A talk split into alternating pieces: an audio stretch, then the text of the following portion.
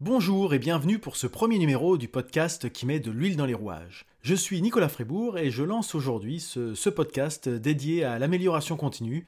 L'amélioration continue au sens des systèmes de management ISO, donc euh, les enjeux QSE, l'orientation client, le leadership, euh, approche processus, le management des relations avec les parties intéressées, des choses de cet ordre-là. Mais aussi euh, l'amélioration continue au sens large du terme, c'est-à-dire dans le sens partage, de, partage de connaissances, se questionner sur des nouvelles manières de, de voir les choses, sur le management, l'organisation, les méthodes de travail.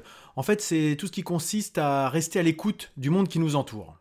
Comme je l'ai dit, je m'appelle Nicolas Frébourg, je suis consultant en amélioration continue des organisations et des systèmes de management QSE, et je fais du conseil, de l'audit, de la formation, de l'externalisation QSE ou encore de l'accompagnement managérial. Concrètement, j'accompagne les entreprises, mais aussi les collectivités, les associations et pourquoi pas les individus, pour les aider à mettre de l'huile dans les rouages de leur fonctionnement et de leur quotidien et de lui dans les rouages, ça tombe bien, puisque c'est le nom de la société que j'ai créée en 2018. Société que j'ai créée après 12 ans dans le management QSE dans un grand groupe de BTP, euh, depuis un poste euh, terrain en support QSE sur les chantiers, jusqu'à devenir membre du COMEX d'une filiale nationale pendant 5 ans, pilote de l'amélioration continue et responsable du système de management intégré QSE et du développement durable de l'entreprise. Alors de l'huile dans les rouages, c'est aussi un site, un site qui me permet de me présenter et de présenter mon, offre de service, mais c'est aussi un site avec des articles de blog mis en ligne régulièrement. De l'huile dans les rouages est également sur les réseaux sociaux, que ce soit sur Facebook, sur Twitter, sur Instagram, mais surtout sur LinkedIn. C'est là que la communauté est la plus importante puisqu'il y a plus de 1000 abonnés à cette page. Alors, sur les réseaux sociaux, je partage les articles du blog que j'ai cité précédemment, mais aussi je partage des articles issus de ma veille. Je fais ce qu'on appelle de la curation, c'est-à-dire que je sélectionne et je partage les contenus que je juge les plus pertinents et qui me paraissent utiles et intéressants à partager avec mes abonnés. Alors, parmi ces contenus, on peut les regrouper par grande famille. Première, c'est management RH, Ensuite, euh, j'ai une grande famille qui concerne tout ce qui est relatif à la relation client, la satisfaction, l'image, la réputation, le marketing. Euh, bien sûr, une famille QSE, donc qualité, sécurité, environnement, développement durable et RSE, RSE pour responsabilité sociétale des entreprises. Une grande famille dédiée à la politique, au pilotage et à la stratégie, donc qui fait souvent euh, référence à la conjoncture économique une thématique concernant l'innovation, la recherche et le développement, et enfin des sujets concernant l'entrepreneuriat. Étant moi-même euh, entrepreneur, je fais des recherches pour moi-même, donc euh, quand je trouve des choses intéressantes, j'aime les partager avec mes abonnés.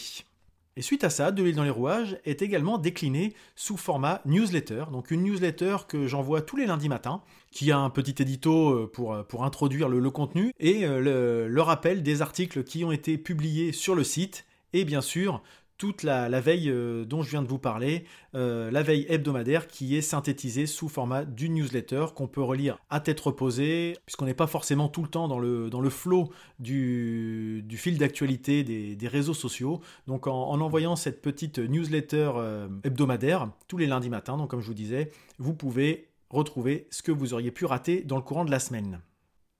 A priori, ce qui me caractérise le plus, c'est cette volonté de partage. Je souhaite faire le lien que ce soit entre les sujets et les personnes ou entre les personnes euh, entre elles, c'est d'avoir de la rigueur et de l'organisation pour mener à bien mes projets. Et en fait, ce que je préfère le plus, je pense, c'est de vulgariser pour ne pas que des sujets techniques soient uniquement l'apanage d'experts enfermés dans leur jargon, au moins que ça aiguise la curiosité, que ça donne envie d'aller creuser certains sujets qu'on ne connaissait pas, et des, méthodes, des pratiques, euh, des expériences. Voilà, on, peut, on, a toujours à gagner à, découvrir de nouvelles choses. Donc voilà, j'aime bien faire ça pour... Euh, je dirais, montrer la porte voilà, aux gens. Après, c'est à chacun de, l'ouvrir ou pas, mais en tout cas de, montrer le, chemin. Alors sans faire de donneur de leçons ou de me poser en expert de tout, loin de là, euh, mais c'est plus d'aider à, à, défricher. Voilà, c'est plus dans, cet angle-là que je, que je veux le faire pour, la plupart des sujets. Alors pourquoi ce nom de l'huile dans les rouages se décline-t-il maintenant également en podcast? Alors déjà parce que le, podcast, euh, les podcasts, j'en écoute depuis maintenant plus de 10 ans. Euh, je suis un fervent, euh, je dirais, consommateur de ce format. Euh, j'en anime et j'en produis depuis plus de 7 ans maintenant un, podcast qui s'appelle L'Entrepode avec, avec des amis, un podcast de, je dirais, de, partage culturel. Donc nous sommes, nous sommes 8. nous, je partage aussi un podcast musical, La Pifothèque, plutôt orienté sur la, les expériences musicales. Et puis un podcast qui est maintenant terminé, par contre celui-ci, mais qui m'a occupé pendant un an et demi, qui s'appelle Journal de bord d'un changement de vie, donc qui revient justement sur le, moment où j'ai quitté mon, mon, ancien poste pour me lancer dans le dans l'aventure de l'entrepreneuriat. Et donc chaque semaine, je mettais en ligne un épisode avec euh, l'avancement de mon projet, avec les difficultés que j'avais pu rencontrer, mais aussi les bonnes pratiques que j'avais pu euh, percevoir par-ci par-là, les relations que j'avais pu euh, nouer, etc. Enfin vraiment, c'était cette approche-là. ce podcast s'est donc terminé une fois que ma structure a été créée. Il n'y avait plus de raison de partager l'aventure de création qui était arrivée à son terme. Pourquoi le format podcast particulièrement? Parce que je trouve que ça crée une proximité entre le ou les animateurs, quand il y en a plusieurs, et leurs auditeurs. Cette proximité, elle est permise par la voix qui donne l'impression de connaître la personne qui nous accompagne régulièrement. Et donc ça permet aussi potentiellement d'inviter plus à l'échange et au partage que ce qu'on peut trouver euh, vis-à-vis d'un blog. Enfin, c'est complémentaire pour moi, mais c'est vrai que par rapport à il y a quelques années où les commentaires avaient euh, euh, leur, âge d'or sur les blogs et le, web 2.0. Maintenant, c'est vrai que les, commentaires sont assez limités et on va plutôt s'orienter vers les réseaux sociaux et les échanges de podcast à podcast. Alors quel est le format que j'ai retenu pour ce, pour ce podcast de l'huile dans les rouages? Alors il va y avoir plusieurs, plusieurs formats, donc un format où je serai seul au micro, là, comme tout, comme tout de suite, c'est-à-dire pour vous présenter un thème spécifique, un, thème que j'aurais envie de partager avec vous ou pour amener à se poser ensemble des questions sur un sujet euh, spécifique. Ça peut être des sujets QSE jusqu'à des questions relatives à de la production de podcasts par exemple. Mais ça peut aussi être euh, des thèmes relatifs à l'actu. Par exemple, en ce moment, bah, en confinement, le télétravail peut être un sujet euh, qui, qui peut m'inspirer. Mais ça peut aussi être un épisode dédié à la recommandation d'un livre, d'un autre podcast ou d'un outil numérique. Bref, tout ce qui peut venir mettre de l'huile dans les rouages de votre quotidien. Alors dans le format seul comme ça, je pourrais aussi aborder des sujets que j'aurais identifiés de, par ma veille, hein. ça reviendrait peut-être dans, dans la thématique euh, des actus en fait finalement, mais aussi revenir sur un article de blog, parce que forcément tout le monde ne lit pas euh, les blogs, hein, c'est pas forcément évident, ça prend du temps à lire. Euh, quand on lit, on peut pas faire autre chose en même temps, alors que c'est vrai que l'avantage du podcast, c'est qu'on peut le faire en marchant. En ce moment, c'est un peu limité, mais forcément, ça peut arriver quand on fait son ménage, quand on sa pelouse, qu'on fait sa vaisselle, qu'on fait son linge, je ne sais pas. Euh, donc voilà, l'avantage de ce format-là, c'est que pour les gens qui sont moins adeptes des articles de blog, on peut tout de même bah, amener des messages et susciter éventuellement des, discussions, des échanges par rapport à cela.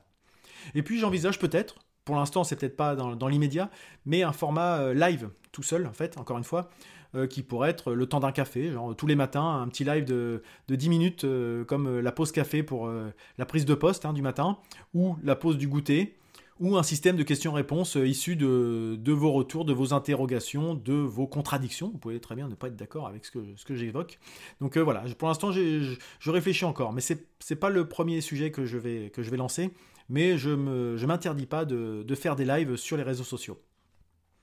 Et donc en complément de ces, formats, de ces épisodes euh, que, j'animerai, enfin que, j'animerai, oui, en solo finalement, euh, j'envisage aussi de faire des discussions, des interviews, des échanges autour d'une thématique pour diversifier les approches, les expériences et les expertises. Encore une fois, pour ne pas avoir que mon son de cloche dans ce format, mais bien pour vous aider à vous faire votre propre, euh, je dirais, méthodologie, votre propre approche parce que bah, vous avez votre contexte euh, qui n'est pas le même que le mien. Moi, je suis là pour vous accompagner, pour vous aider, mais des fois, il peut y avoir, euh, je dirais, les, choses complémentaires ne sont pas exclure, loin de là.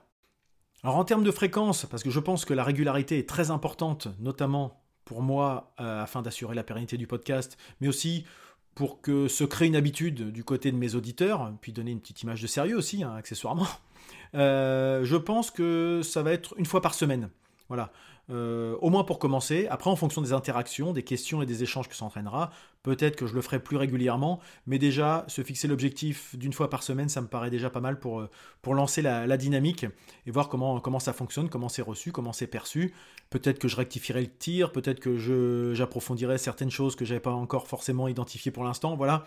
Donc euh, voilà, la fréquence d'une fois par semaine, ça permet à la fois d'avoir une dynamique, mais aussi de, de pouvoir prendre un petit peu de recul d'un épisode sur l'autre pour se rendre compte de ce qui fonctionne, de ce qui ne fonctionne pas. Donc pour une durée, je pense, que, ça sera variable selon les, sujets forcément, mais j'essaierai de faire euh, moins de 20 minutes. Euh, alors dans les interviews, ça sera forcément différent, mais en tout cas quand je serai en solo, je peux être très bavard, mais je vais me limiter à 20 minutes par sujet. Il vaut mieux faire plus d'épisodes régulièrement, peut-être moins long, qui seront peut-être plus digestes pour, pour le, mes auditeurs. En tout cas, n'hésitez pas à me faire part de vos retours par rapport à ça, vos attentes, vos besoins, vos envies. je suis complètement ouvert puisque c'est un projet qui démarre et dont je vous ai pour l'instant présenté les grandes lignes, mais qui, bah, faisant moi-même partie d'un club agile, club agile de Normandie, ce n'est pas quelque chose de rigide que je suis en train de mettre en place, c'est pas quelque chose où je vous dis, hop, il y aura cette routine à chaque fois. Euh, l'idée, c'est, il y aura une routine forcément, mais il faut pouvoir évoluer dans un cadre. Donc, euh, en fonction de vos besoins, de vos attentes, de vos sollicitations, euh, ce projet pourra être amené à évoluer au cours du temps. Et donc, pour conclure, si vous voulez me suivre, abonnez-vous à ce podcast dans votre application de, de podcast préférée. Si vous n'avez pas d'application de podcast, n'hésitez pas à me suivre sur les réseaux sociaux de l'huile dans les rouages sur Facebook, Twitter, Instagram et LinkedIn. Ça vous permettra de me répondre ou de me poser des questions sur ces mêmes réseaux sociaux. Vous pouvez utiliser le hashtag DLHDLR pour de l'huile dans les rouages. Et pour conclure, je partage avec vous une citation dont pas le... je n'ai pas l'auteur ou l'autrice, euh, mais que j'utilise déjà dans ma newsletter, qui dit La connaissance est une ressource qui s'accroît lorsqu'on la partage. Donc, si ça vous a plu, je vous invite à en parler autour de vous et n'hésitez pas à partager ce podcast parce qu'à titre personnel, j'y crois plus qu'aux étoiles, aux notes et aux commentaires sur les plateformes de type Apple Podcast ou autres. Donc euh, le bouche à oreille, il n'y a rien de tel. Voilà donc comment se termine ce premier numéro du podcast De l'huile dans les rouages. J'espère qu'il vous a plu. J'attends vos retours et à très bientôt.